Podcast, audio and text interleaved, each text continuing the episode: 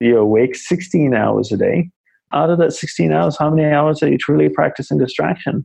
If you're practicing distraction for 12, 13 out of that 16 hours, seven days a week, then you're going to become really, really good at it. Right? So if you want to be good at something, you have to practice it. And people are masters at practicing distraction. Welcome to Elevate, a podcast about achievement, personal growth, and pushing limits in leadership and life.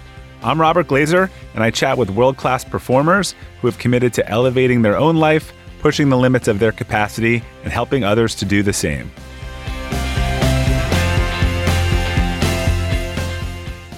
Welcome to the Elevate podcast. Our quote for today is Where awareness goes, energy flows. Our guest today, Dandapani, shared that quote with me. He's a Hindu priest and entrepreneur who studied as a monk for 10 years. He now teaches people around the world how to live a life of purpose and joy and how to use the principles of discipline, focus, and energy management to live a better life. He has also worked with leaders from companies like Nike, Trivago, and his TEDx talk, Unwavering Focus, has been viewed nearly 3 million times. Dandapani, welcome. I'm uh, very excited to have you join us on the Elevate podcast today. Thank you, Robert. Thank you for having me on your podcast. Honored to be here. Yes, and uh, you know, I really I've had the privilege of of learning from you and uh, hearing you speak several times, and each time uh, I get something more out of it. So, looking forward to the same here. Oh, thank you. The quote that you shared is a quote by my guru, and something that you know I hold very dear to me you know, I learned that from him when I lived with him in the monastery where awareness goes, and energy flows, and it encapsulates a lot of what I teach, you know, about focus and managing energy.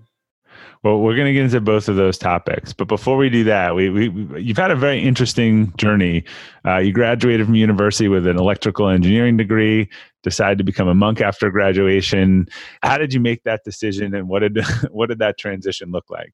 Yeah, I wanted to become a monk since I was about four or five years old. And, uh, you know, ever since then, it was really a quest to try and find a teacher that could teach me, I could train with. And uh, it wasn't until I met my guru that I actually found someone that I wanted to dedicate my life to and, and study fully with. So even though I'd wanted to be a monk since I was four or five, I never found the right place I could go to. So when I met him, I realized that he was my teacher and he was the one I wanted to study with. So I gave up everything and joined his monastery. It was a Hindu monastery, traditional Hindu monastery, cloistered monastery that was uh, that is on the island of Kauai in Hawaii, and it's been there for almost fifty years now. Wow. So I'm curious, what was a typical day like when you were studying in a monastery? Yeah, I would say, you know, uh, obviously we led very disciplined lives uh, just give you a quick rundown of the day. The, when I was there, the most the day would start at five thirty in the morning with the traditional Hindu ritual ceremony in the temple that went on for half an hour. The monks would meditate for an hour after that, would exercise a little bit. The monks would then divide it into five groups, and one group of monks would work on the publication of books and digital products that we had in terms of digital books, content online, web podcasts one group of monks would take care of the finance, another group of monks would take care of the land and buildings. So the monks were divided into those groups. Everybody went into their various groups, worked. We, you know, obviously took a break for lunch. Uh, we spent a little time cleaning the monastery because there were no moms, no dads at home. We were the moms and dads, so we had to clean yeah. and kept our place tidy. And uh, you know, we worked in the afternoons and the evenings. We kind of relaxed, and you know, usually went to bed around nine o'clock at night and uh, most monks were up around 4.30 i would say in the morning 4 4.30 in the morning. And, and, i know you've talked about having to give up everything when you became a monk. What mm-hmm. what was the most difficult thing uh, that you had to give up during your study? The most difficult thing to give up was probably my family because i'm pretty close to them and i'd lived with them my whole life and and you know when i joined the monastery i only spoke to them maybe twice a year on the phone at the most. So not being able to see them year after year, not speak to them, not know what's going on, that was extremely difficult, you know, in terms of giving up. And the other things, yeah, I mean, they were difficult as well, but not as much as the people that you love and knowing that, you know, you potentially would never see your mother again or your dad. And so, how long were you in the monastery? 10 years. Yeah. So it's 10 years in the monastery. Our vows lasted two years, and every two years we could renew them. And usually monks take vows, in, at least in our tradition, for two year cycles until about 10 to 14 years. And then you take lifetime vows. So I decided not to renew my vows after 10 years. And and I left. I left Hawaii and I uh, moved to the mainland US. I grew up in Australia, as you had shared, and decided not to go back to Australia. So I decided to move to the mainland US. And um, after about a year or so of traveling, I made my way to New York City and made that my home. So, a monk in New York City. We were joking about the background noise and ambulances right. and stuff. It, it is, it's not the typical place of, of serenity. So, at this point, you transition into teaching and coaching others and really settled on this message of focus, concentration, and purpose in the place, maybe intentionally or not intentionally, where, where these probably exist the least. Tell me a little bit about that transition and your practice and kind of what it is that you focus on with individuals and companies. Yeah, for sure. So I, am no longer a monk anymore. I am a Hindu priest. And in the Hindu faith, uh, monks and priests, the two paths basically, you'd say there's the path of the monastic and the path of the householder. And the monastic community within Hinduism lead a celibate life, and monks live in cloisters with each other or by themselves. And then when you follow the householder path, uh, the householder path is where you can get married, have family, work, and money. And priests, Hindu priests, fall under that category. So I'm no longer a monk now, even though a lot of people quite often still refer to me as a monk. I, am not. I am a priest, and so I'm married. I live with my wife and daughter in New York City, and you know, when I left the monastery, obviously I needed to earn an income to survive. And uh, one of the things, you know, I wanted to do was to also share what I had learned from my teacher. And so I, I do that now. I, I work primarily with entrepreneurs around the world and a couple of athletes as well. And I, I share basically teachings primarily around the topic of understanding the mind better, learning to develop that focus, learning to develop that willpower, getting clarity on your vision for your life, your purpose in life, and also really learning to manage your energy. It's something that a lot of people don't really talk about. And, and for me, I find that we have a finite amount of energy.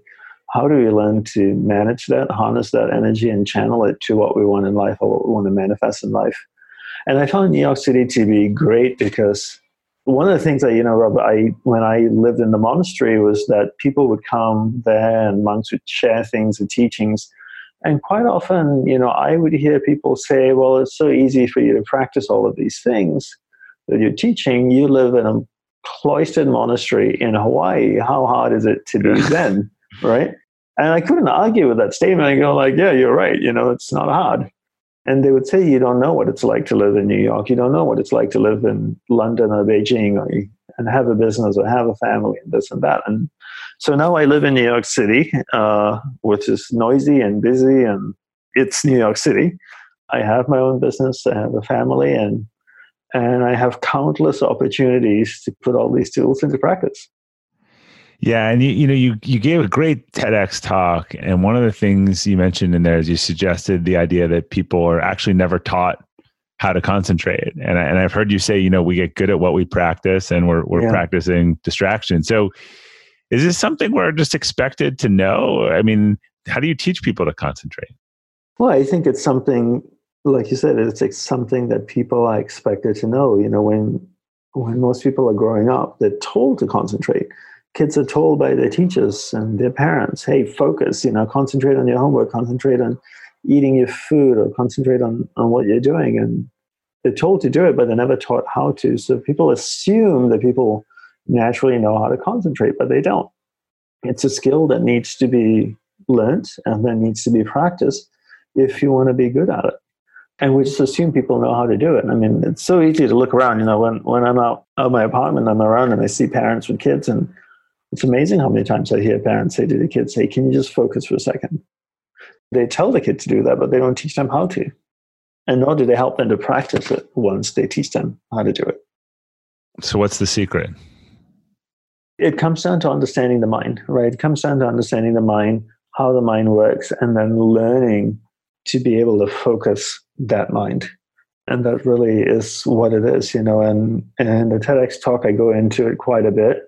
Obviously, that's an 18 minute talk, and I have an online course on that conversation on the whole topic as well.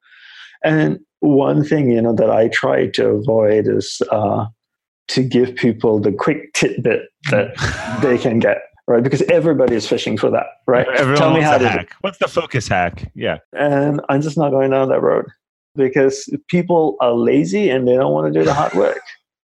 no, that's the, true. the honest truth, you know? But the framework that you shared, which I'd mm-hmm. love you to walk through, because I, I, for me, that it really crystallized the problem, maybe not the solution. But can you talk about the distinction between awareness and the mind, and and how they relate to each other, but they're different? Yeah, for sure. So, in the way I was taught is that we we look at the mind and awareness as two completely different things. The mind doesn't move, but it's rather your awareness that moves within the mind. So, quite often you hear people say things like, "I have a monkey mind." Right? My mind's all over the place. And technically, that's a false statement. Your mind doesn't move, your mind doesn't travel, but it's your awareness that's moving within the mind. And you can take your awareness to a happy area of the mind, a sad area of the mind. You can hold your awareness on one person for an extended period of time. You can hold your awareness on one thing for an extended period of time. But the key is to understand the separation between awareness and the mind. And that's really what you want to know. And, and once you grasp this, to me, it's it's life changing. It's a game changer.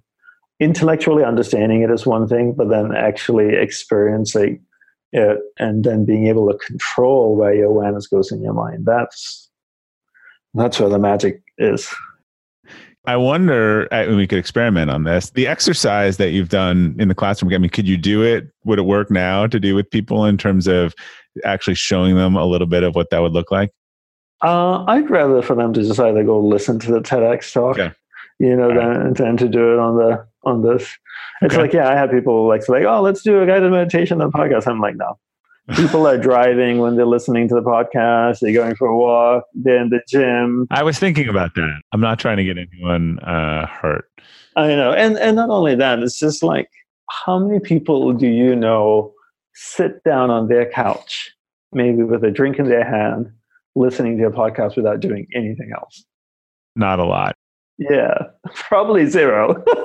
this is an interesting discussion in itself. So, yeah. the way that people consume a lot of podcasts is when they're running, biking, in the car, otherwise, like, is that something you recommend or is that is that focusing or is that is that are they really only able to give their attention to one of those things at a time well i think depending well two questions here in, in that statement one is what is the podcast, right? If the podcast is a comedy show where someone is telling jokes and entertaining you, totally fine, right? Because it's not something that you really have to process so much. If it's an educational podcast that's talking about you know, business management or focus or finance or strategy, then your mind has to engage with that. And if your mind has to engage with that, how can you engage with that and drive at the same time? Right. So then your, your awareness is switching between one thing and the other so rapidly, it gives you a sense that you're doing both at the same time, which is multitasking, which ultimately is teaching you how to be distracted. You know, when I want to listen to something that's educational, I sit down and I give it my undivided attention so I can truly consume and get value from it.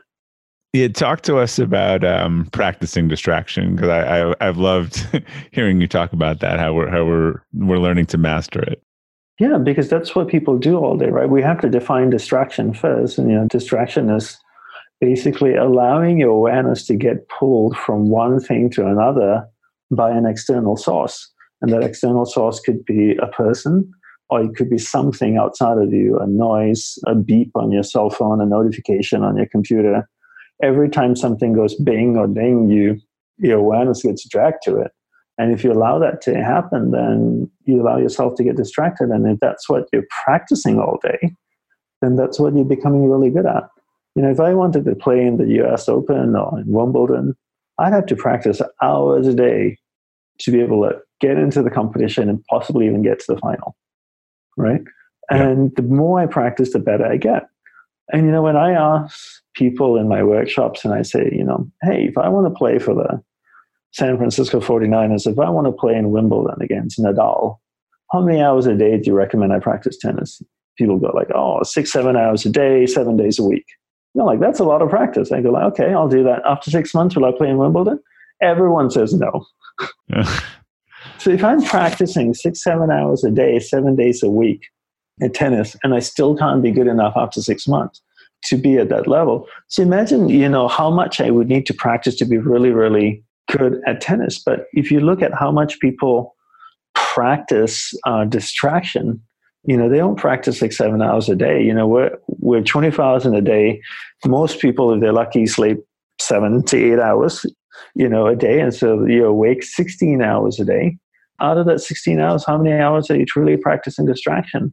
If you're practicing distraction for 12, 13 out of that 16 hours, seven days a week, then you're going to become really, really good at it.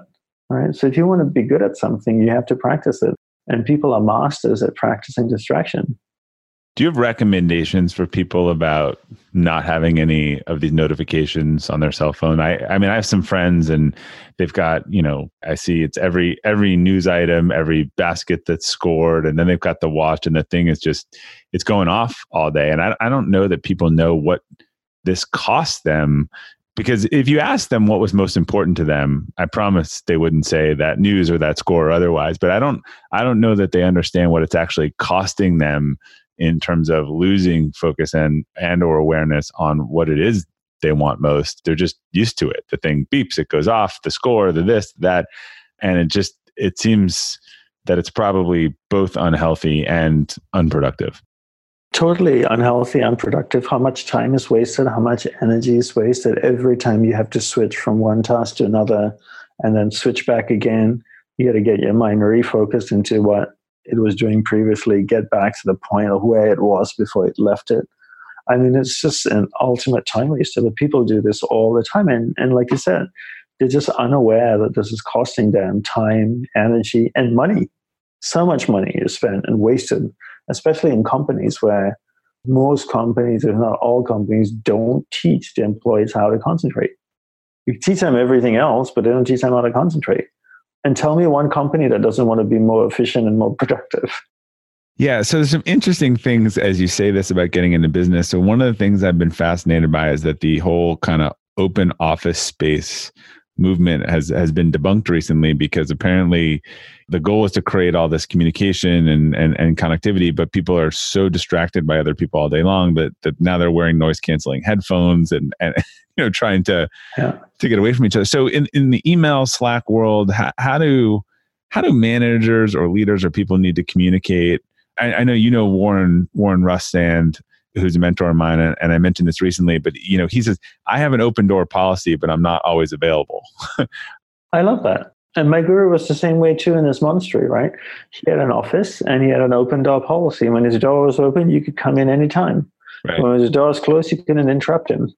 And that's the way to be, right? And I think with the open office plan, it's that, well, the biggest problem here is that nobody's been taught how to concentrate. Nobody's taught about the value of concentration and what it actually brings to an individual, the value it brings to an individual, the value it brings to a company. So this sense of, you know, like having Slack messagings and all these different messages and phones ringing, people texting each other all the time without any policy set in place is it's just terrible because it's just such a waste of money, waste of money, waste of time, waste of energy. If I ran a company with 30 or 100 people or 500 people in it, I would absolutely not allow that at all. Have you ever owned something that inspired you to up your game? Two years ago, I bought a dual suspension mountain bike for the first time, and it pushed me to ride trails that I had never been willing to try before. When we own exceptional things, they inspire us to do exceptional things. The all new Lexus GX has exceptional capability that will have you seeing the possibilities you never knew existed. Its advanced technology and luxurious interior mean that wherever you go, you'll never go without.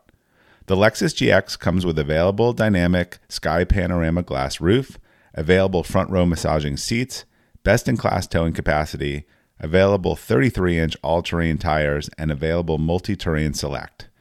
I've seen the new Lexus GX popping up all around my town, and not only does it have the capabilities to take you to new places on and off the road, but it's a great looking car. the new Lexus GX is ready to raise the bar for you. Live up to the all new Lexus GX, luxury beyond limits. Experience amazing at your Lexus dealer. When you're hiring for your small business, you want to find quality professionals that are right for the role. That's why you have to check out LinkedIn Jobs. LinkedIn Jobs has the tools to help find the right professionals for your team faster and free. LinkedIn isn't just a job board. It helps you identify and hire professionals you can't find anywhere else, even those who aren't actively searching for a new job but might be open to the perfect role. Case in point, last year I asked the CEO of a major ski resort how he got his job, and he told me that he saw it on LinkedIn and decided to apply. In a given month, over 70% of LinkedIn users don't visit other leading job sites. So if you're not looking on LinkedIn, you're looking in the wrong place. On LinkedIn, 86% of small businesses get a qualified candidate within 24 hours. Hire professionals like a professional on LinkedIn. The team at LinkedIn is also constantly finding ways to make the process easier. They even just launched a feature that helps you write job descriptions, making the process easier and quicker. Post your job for free at linkedin.com slash practical. That's linkedin.com slash practical to post your job for free. Terms and conditions apply. How would you communicate that? So pretend you're coaching a leader who has a large team.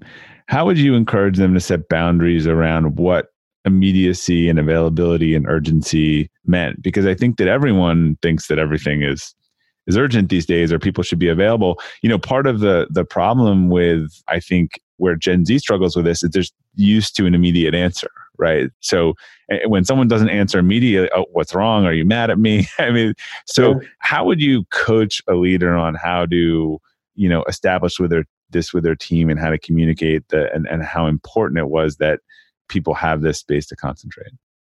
Well, I would, you know, I think the first thing, like you said, you know, is to convey to them what's the cost.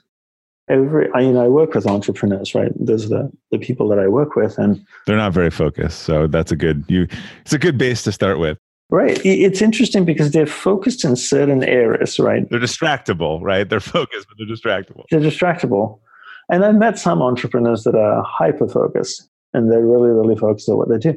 But I would say, you know, the first thing is to really make the case to them. And by making the case, saying, you know, here's the cost to your company in terms of time, efficiency, productivity, energy, and also dollar cost. You know, you have a team of 20 people or 50 people that are working for you. And if they come to work for eight hours a day, how many of those eight hours are they actually doing things? And how, how much time is actually spent doing things they don't need to be doing or they're distracted with? And you know, so many companies say to their teams, you know, like, "Hey guys, we've got this project that's due in in two weeks or in a month. It's super big. This account, we want to close it. We want to do it really well. We need everyone to focus." Now, you tell your teams to focus, but you don't teach them how to focus. So, I think the first person that really needs to be won over, won over, is the leader. Right? The leader needs to be sold the fact that distraction is costly to him or her and when they can understand that and grasp that concept, then the next step is teaching the leader how to concentrate. Because there's no point teaching the team, the leader is distracted. Teaching the leader how to concentrate, teaching the leader how to practice concentration, and then training the team how to concentrate and, and how to practice it so they can become more efficient. And, and not only more efficient, but just more a much more rewarding life. We work so hard to earn money so that we can use the money to have the kind of life that we want. You know, I, I know an entrepreneur who sold his business, did really well, made lots of money, went on a vacation, was on a boat with his family going somewhere. And then he shared it with me, yeah, and the whole time on the boat, I was on the phone. Yeah. And I go, like, what's the point then of working so hard to earn the money so you can be on a boat in a nice tropical place and then not be there? Is part of the problem though that people don't I feel like we've lost the ability to differentiate between urgent and important. Yeah, for sure. And for people, everything is urgent, right? And I don't think anything is urgent at all. I think the only people who have, well, not only, but one of the few people that have urgent jobs are like the people that answer the 911 calls. Yeah. Yeah, answer that call. but everybody else no and i have you know i work with a bunch of different freelancers or developers that are you know like building my app and this and that sometimes i'll get a message you're like we need this right away and i'm like why why do you need it right away and i can't get this to you right away i can get it to you at this time or tomorrow. Right. No no one is going to die. No one's going to die. And if everything is urgent then life just gets chaotic. Then you're constantly then switching from one task to another because in a space of one hour, if you have five things that come into you, all of them have been labeled urgent, then what are you going to do? There's only one of you.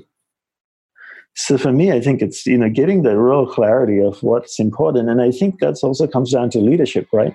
If leaders don't define to their teams what's truly important and what truly is a priority, then the people in the team end up being getting anxiety and stress because they think everything's urgent and it's physically impossible to do all those tasks.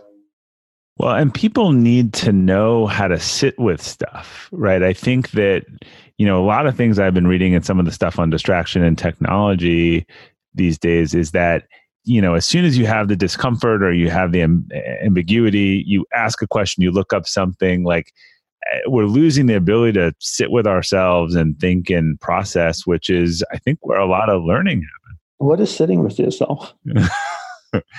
right. I think people don't even know what that means anymore. Yeah. Yeah. You know, sit by themselves without picking up a phone or doing something, you know, reading a book, writing in a journal, waiting in line. Waiting in line, just be by yourself. They can't. Because if they have to be by themselves, the first thing they encounter is their subconscious mind, and that's not a pretty place to look into. So rather distract yourself and keep your awareness out in the conscious mind so you don't have to be distracted by what's inside of you. Well, we're going to get into that in, in a minute, but the, there's just these huge disconnects going on, right? Because you have people, and maybe you can explain this to me. I think you're the right person for the job.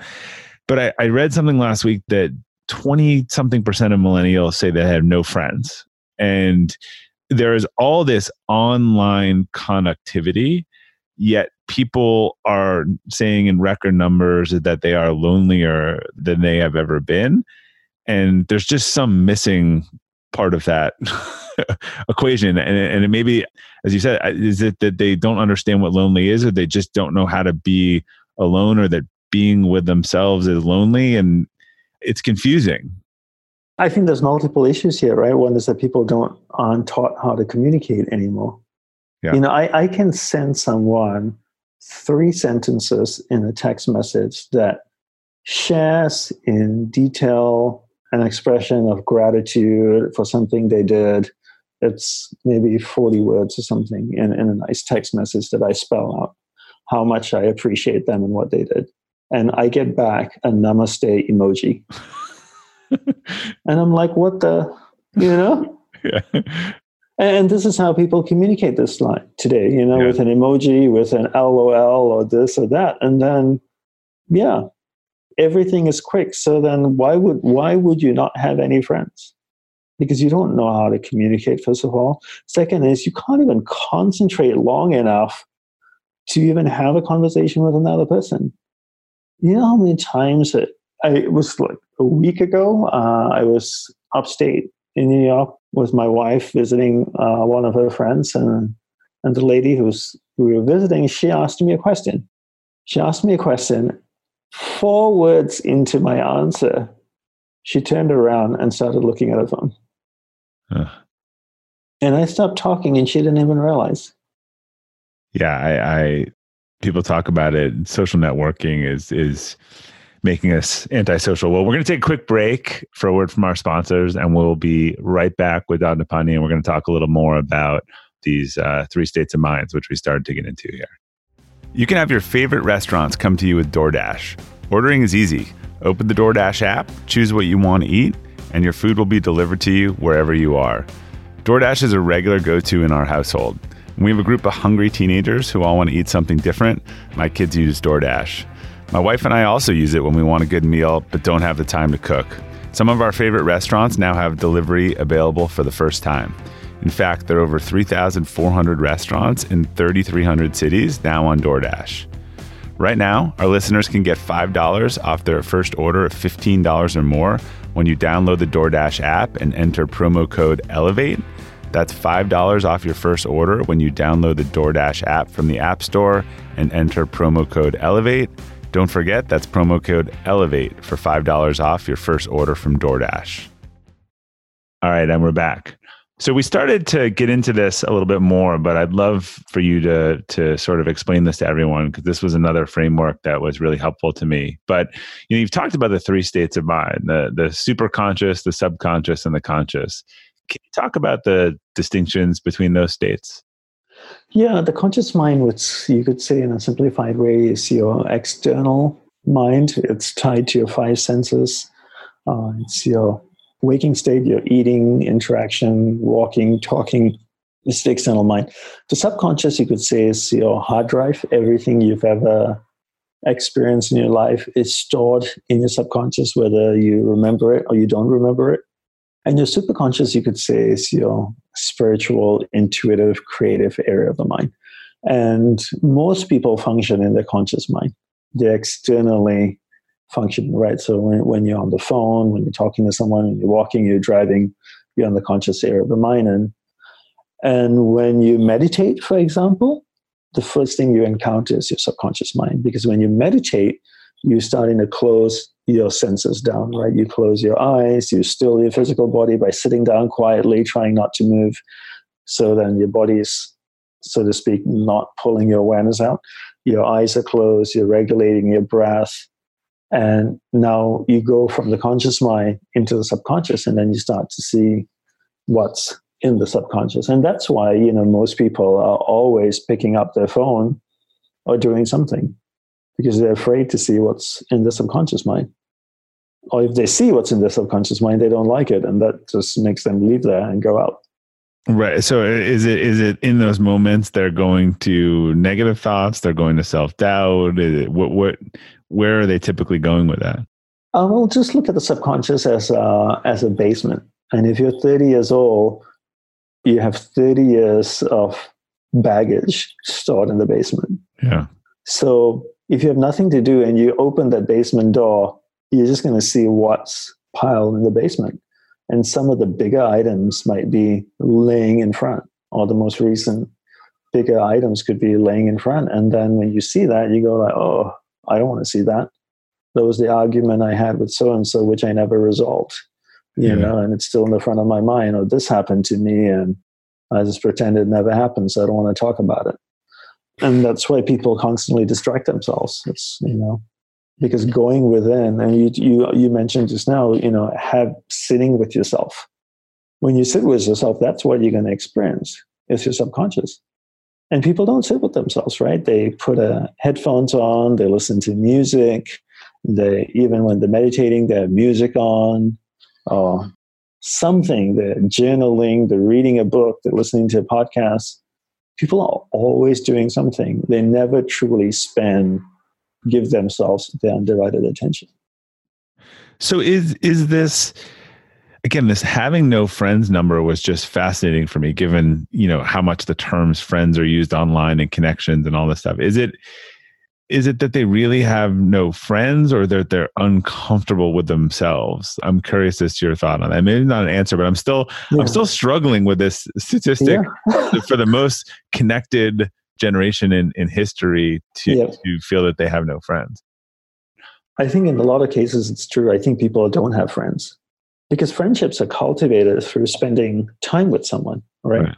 I remember when I was growing up in my early years, I grew up in Malaysia and I would go to school. I, you know, obviously we had no cell phones then. I would spend time with my friends in class and then during recess and stuff. We'd hang out, we'd talk, and we just have conversations because there's nothing else to do. So we'd have conversations or we'd play. And then even in the afternoons, you know, we'd come home from school around one. In the afternoon, sometimes I'd call up my best friend. We'd talk on the phone for half an hour, chat about whatever, movies or this or that or sports, yeah. you know. Not namaste emojis. No namaste emojis. it was all full conversations, right? Yeah. We would have reactions, we would have emotions expressed.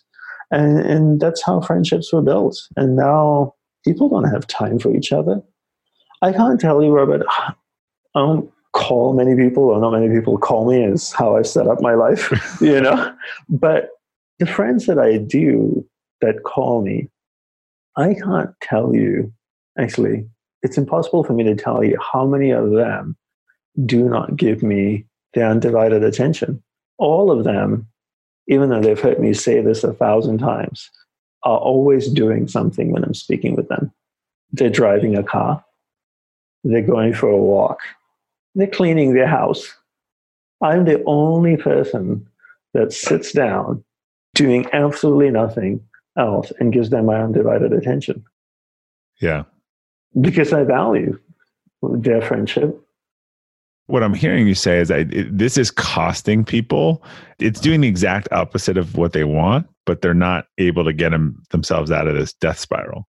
No, and, and you know, some of those friends I stopped talking with anymore because I feel like, you know, yeah, it, it's just not worth my time. If you can't put aside 10 minutes or half an hour to give me your undivided attention so we can have a conversation, just you and I, right? If our friendship is valuable, then what's the point? I don't want to call you while you're driving. This is not entertaining for me. Hey, Elevate listeners. Whether you're selling a little or a lot, Shopify is the partner you need to keep the cash register ringing for your e commerce business. Shopify is the global commerce platform that helps you sell at every stage of your business. Shopify helps you turn browsers into buyers with the internet's best converting checkout, 36% better on average compared to other leading platforms. I advise a lot of companies in the e commerce space, and almost all of them have migrated to Shopify. And as a buyer, what I love about buying from Shopify enabled sites is that they already know who I am, and I don't have to create a new account or enter all my payment info. The Shop Pay service makes it faster and easier to buy, which surely helps with conversions. Shopify powers 10% of all e commerce in the US, and Shopify's award winning help is there to support your success every step of the way. Sign up for a $1 per month trial period at shopify.com slash elevate, all lowercase. Go to shopify.com slash elevate now to grow your business no matter what stage you're in. Shopify.com slash elevate. Yeah, well, I, this is a perfect segue. So, one of the most impactful things, and you alluded to this before, that about four or five years ago, that I heard you say, and it went on to become a big part of my book that's coming up, uh, Elevate, and the concept of emotional capacity. But was this concept of energy vampires, and that yeah. and the people in your life, you know, they give you energy, you take away, and I and I think when people talk about like a lot of these relationships are friends and family that are just people walk into it and they feel terrible and they walk into it and all this obligation. And you know one of the things you say was about that there doesn't have to be this blow up or this breakup but how to how to start you know moving away from that. So i'd love if you could kind of explain the energy vampire concept you know the permanent versus temporary and then what people should do there. And for me it's actually not only been the negative it's been the neutral ones. It's been the ones where like you know kind of like we were saying like i like this person but like you know i walk away from some time with them and you know you have dinner once a year and you're like eh. and so why is, is this how i want to spend my time? I don't I, they're a great person or whatever but i this was hugely impactful for me. It has probably been the biggest changes I've made in my life the last couple three years. So I'd love to really have you unpack this for people listening so that they could get that same lesson. Yeah, um, I'm glad it, it, it's helped you a lot. I, you know, I, I think you're right. You know, it's the neutral people also that quite often say that, you know, let's catch up. And I'm yeah. like, for what? you know, I had somebody message me recently, someone I knew from the past and haven't spoken to in years, and said, let's catch up. And I'm like, for what? Why? What is there to catch up on? There's just absolutely nothing to catch up on. I haven't spoken to you in years, in over 10 years. And there's really nothing to catch up on. Obviously, if I was important in your life, or you were important to me, we would have stayed in touch. And I think it's just a, it's a habit thinking for people, right? It's because that's what people say. Let's catch up. Let's get together. Yeah. And people say these things without actually thinking about them and there's no need. I'll call you. It's like, why? Yeah. Don't call me. So talk about yeah, I mean talk about the concept of of energy yes. management and then how because I think the the directness by which how you explained to me and how you answered these things and these discussion was again for a former monk i think it was uh, the shock value of it's great but i it, like walk people through this because i people are terrible at this particularly with family they, they go back and get themselves dragged down and dragged down again so yeah. and they say well they're family but it's a choice so i'd love like what is an energy vampire yeah so i would say energy vampire is someone who is not uplifting right and and a simple way you could say is that you know if you were chatting with someone for 10 minutes or 20 minutes and you walked away, how do you feel? Right? Do you feel uplifted? Do you not feel uplifted?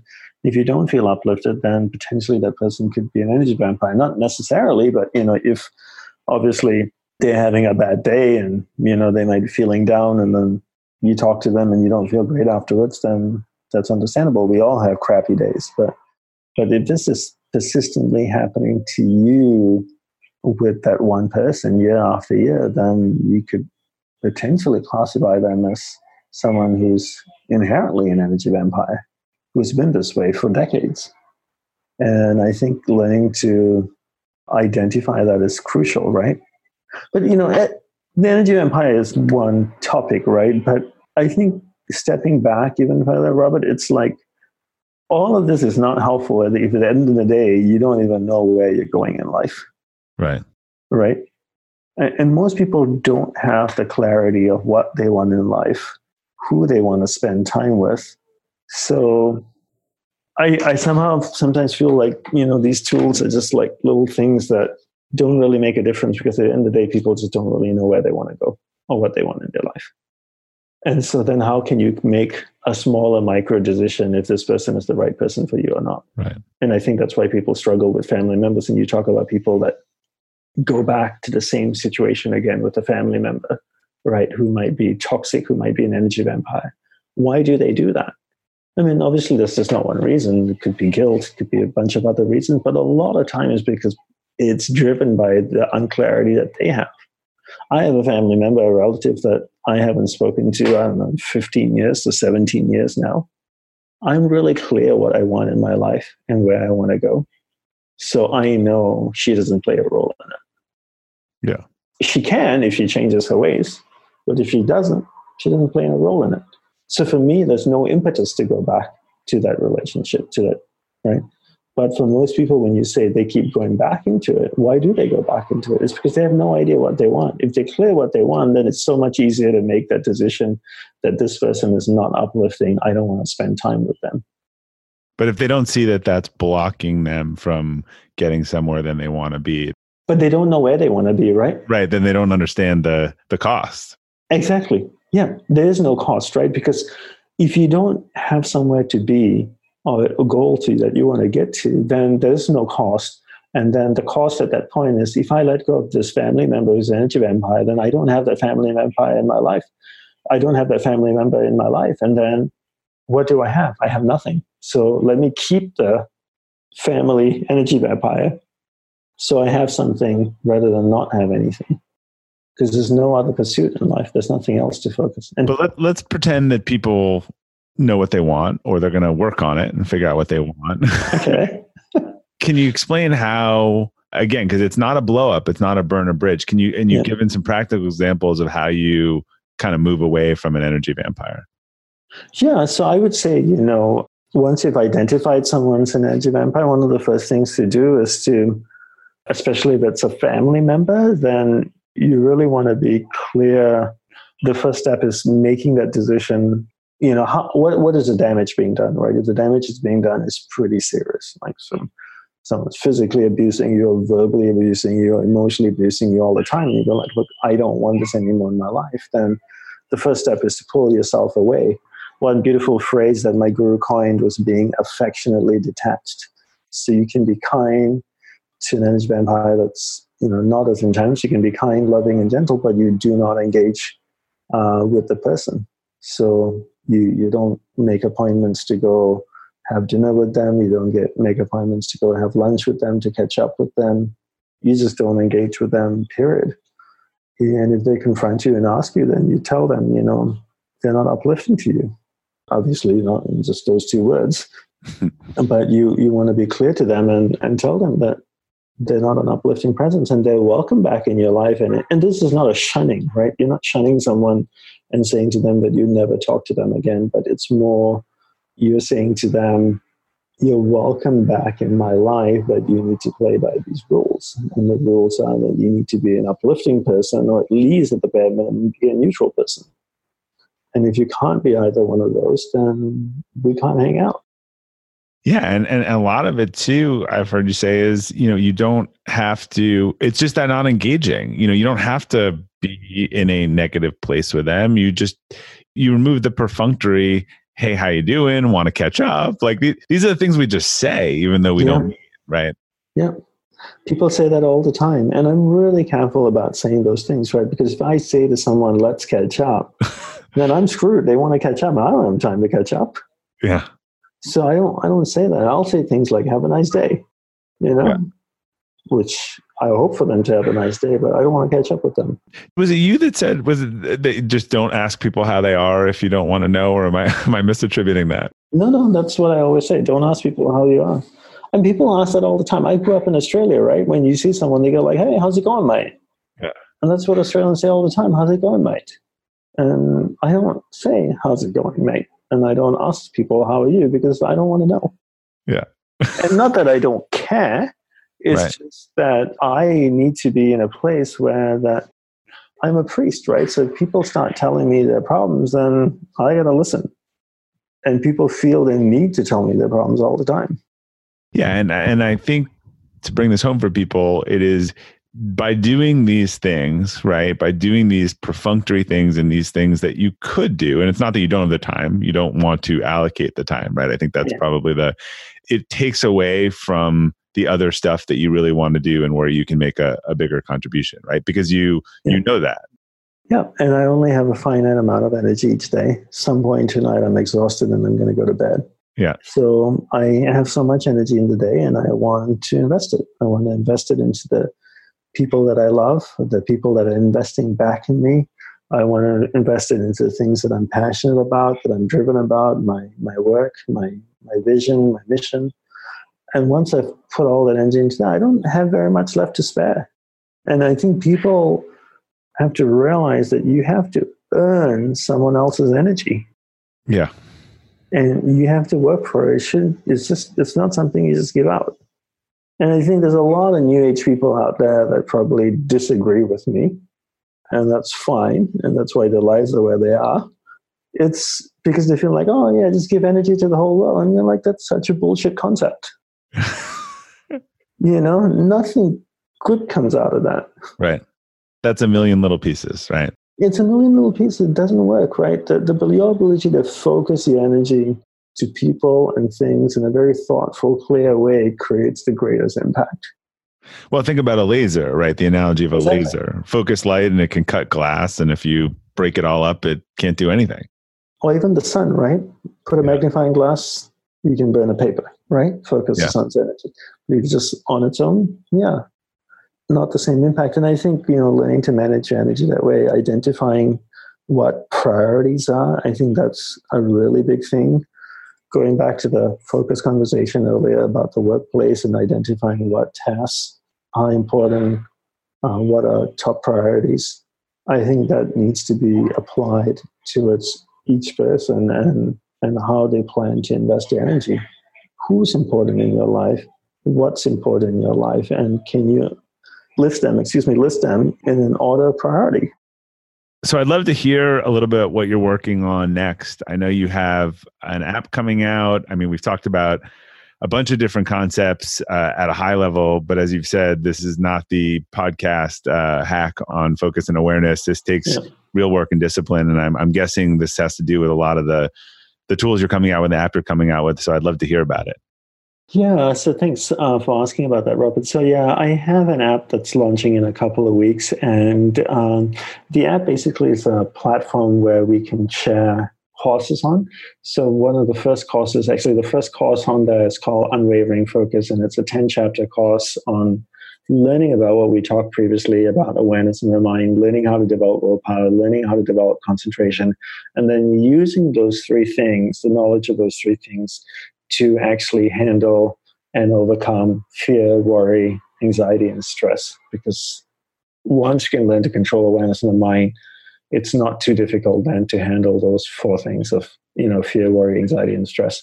And I think one of the best features of the app is a ritual section. So in the monastery, when I lived there, our whole day was filled with rituals. So it's about learning the tools and then applying the tools, right? So learning the tools is one thing, but unless you apply them in your daily life throughout the day, you're not going to make progress. So what I did was we created a, a ritual section where the day is divided into four sections, morning, afternoon, evening, and night. So in six hour segments. And in each of those quadrants, we created rituals for people to do. So, like make the bed in the morning or give someone your undivided attention. And then every time you do one of those rituals, you rate yourself zero, one, two, or three. Zero, I didn't do it. Three, I did it really well. And then the app keeps track of how well you're developing your willpower, how well you're developing your concentration, and how well you're doing it controlling where your awareness goes in your mind. And you know, after a week, after a month, after three months, you can see a lot of data on how well you're doing. And, and the idea is to help people cultivate consistent practice of the tools throughout the day, but also be able to track their progress. Well, that's awesome. And why, we'll provide links. I'll get the links from you where they could find that. I assume it's in the it's an Apple Store. Yep, in the Apple Store and the Play Store as well for Android. Yeah. Okay, so we'll include uh, links to listeners on that. And I wanted to end with a final question here. And I, I mm-hmm. always preface this by saying that it could be singular or repeated based on based on my experience. But what's a mistake you've made personally or professionally that you've learned the most from? That I've learned the most from. Well, that's the toughest part. Uh, I can list you a number. but or cost you the most. It could be either way. You might not have learned from it, but it might. Yeah, I'm still learning from a lot of my mistakes, but uh, I would say, you know, one of my biggest challenges is learning to manage my energy. And even though this is something that I talk a lot about, how well you do it is all relative. And I think I, I do it well, but I think in a lot of times I don't manage it so well. I, I feel like I'm quite driven and I put so much of my energy into my different passions and things that I want to do, but it comes at the cost where I don't take care of my health probably as well as I should be. And that's probably the biggest part that's been affected. You know, I do spend time with my family that I don't compromise at all. So my family gets my time, but I think my health could use more of my undivided attention. I mean, I'm not out there getting drunk on, you know, but I haven't been getting enough sleep or probably exercise. That goes in the least least expected answers for me, but uh, I think everyone will appreciate that we are all a, a work in progress. And I think that's a big thing to note, right? And I think it's an important thing for listeners, your listeners, or every listener to kind of keep in mind when, when they're hearing a podcast and if you're talking to a person, that don't assume that that person, when they're sharing something, that they are an expert at it, and unless they claim that and they practice that every moment of their life. I never claim any of those things. I just share with you what I've learned. I've never ever said that I practice them every single moment of my day. But I think that the big assumption is that when you hear someone share tools, you think that they practice it perfectly. And that's a very wrong assumption to place on a person. They've identified the problem and the tool. It doesn't mean they've solved it. Exactly. Right. All that they practice it perfectly, flawlessly. Right. To assume that would is erroneous. The, burden of perfection should never be placed on that person. That's an unfair thing to do. And I get people placing that burden on me constantly, thinking that, oh, your life must be just all in, you know, it's like a little bento box and everything is just put away perfectly. And then it's not. Yeah. you know, I, I learned the tools and I constantly applying it to my life as my life changes.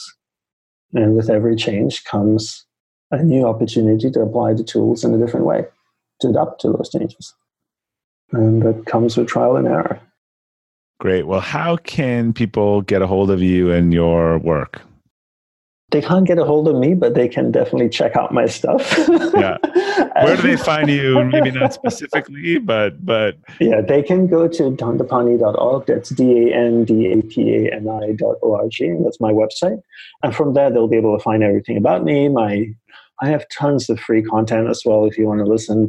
The app that we're coming out has a whole library of free audio and video talks that you can download the app for free and listen to all that content for free and obviously their courses as well. I'm most active on Instagram, so if you want to follow me on Instagram, I do post on there somewhat regularly. But yeah, that's where they can find out more about me. Great. Well, Don Dandapani, thanks so much for taking the time today. As I said before, your work has really been inspirational for me and, and a huge help on my journey to uh, focus and, and, improve. And I hope everyone uh, who's listening can really learn from your experience and, and wisdom. And I appreciate you taking the time to share with us today. No, thanks for having me on the Elevate podcast as well, Robert. I appreciate it. Thank you. All right, to our listeners, thanks for tuning in to the Elevate podcast today. We will include links to Dandapani's website, his TEDx talk, and his upcoming app on the detailed episode page at robertglazer.com. If you enjoyed today's episode or any episode, I'd really appreciate if you could leave us a review as it helps new users discover the show and get the same value from the content. If you're listening in Apple Podcasts, it takes two seconds. You can just click on the library icon, uh, scroll down, find Elevate, and uh, scroll down and leave a review at the bottom. If you're listening in a browser or different app, uh, we've got a bunch of links to leave reviews under the podcast link at robertglazer.com. Thank you again for your support. And until next time, keep elevating.